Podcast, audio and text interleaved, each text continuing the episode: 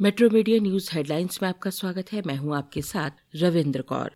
प्रधानमंत्री श्री नरेंद्र मोदी 11,000 करोड़ रुपए की कानपुर मेट्रो रेल परियोजना और 1500 करोड़ रुपए की बीना पान की मल्टी प्रोडक्ट पाइपलाइन परियोजना के उद्घाटन समारोह को संबोधित करते हुए कहा कि आज उत्तर प्रदेश के विकास में एक और सुनहरा अध्याय जुड़ गया है। आज कानपुर मेट्रो कनेक्टिविटी के साथ बिना रिफाइनरी के साथ कनेक्ट हो गया है। पिछले 24 घंटे में देश भर में कोरोना के कुल छह हज़ार पाँच सौ अठावन नए मामले सामने आए हैं जबकि कोरोना से ठीक होने वालों की संख्या 6,450 रही। राजधानी दिल्ली में कोरोना के बढ़ते मामलों और नए वेरिएंट ओमिक्रॉन के खतरे को देखते हुए येलो अलर्ट जारी कर दिया है।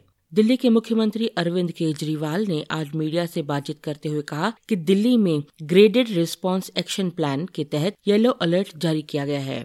इसके तहत निजी दफ्तर 50 फ़ीसद क्षमता के साथ खुलेंगे। दुकानें ऑड इवन के आधार पर खुलेंगे।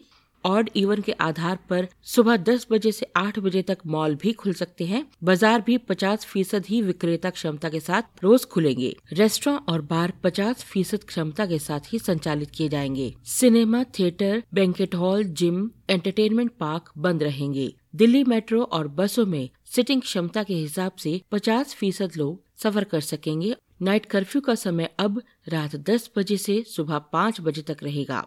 मंगलवार को पहाड़ों पर बर्फबारी और मैदानी क्षेत्र में बारिश होने के कारण पूरा उत्तर भारत ठंड की चपेट में आ गया है। मध्य प्रदेश और छत्तीसगढ़ के कई जिलों में बारिश के साथ ओले गिरे। मौसम विभाग के अनुसार अगले 24 घंटे मौसम ऐसा ही रहेगा।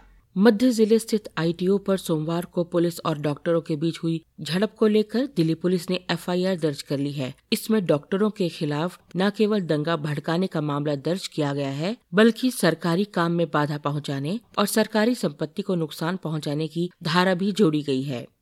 सुपर स्पोर्ट्स पार्क में मंगलवार को चल रहे पहले टेस्ट के तीसरे दिन का खेल खत्म होने तक भारतीय टीम ने दूसरी पारी में एक विकेट के नुकसान पर 16 रन बनाए, जिसमें दक्षिण अफ्रीका के खिलाफ मैच में मज़बूत पकड़ बनाते हुए 146 रनों की बढ़त बना ली है।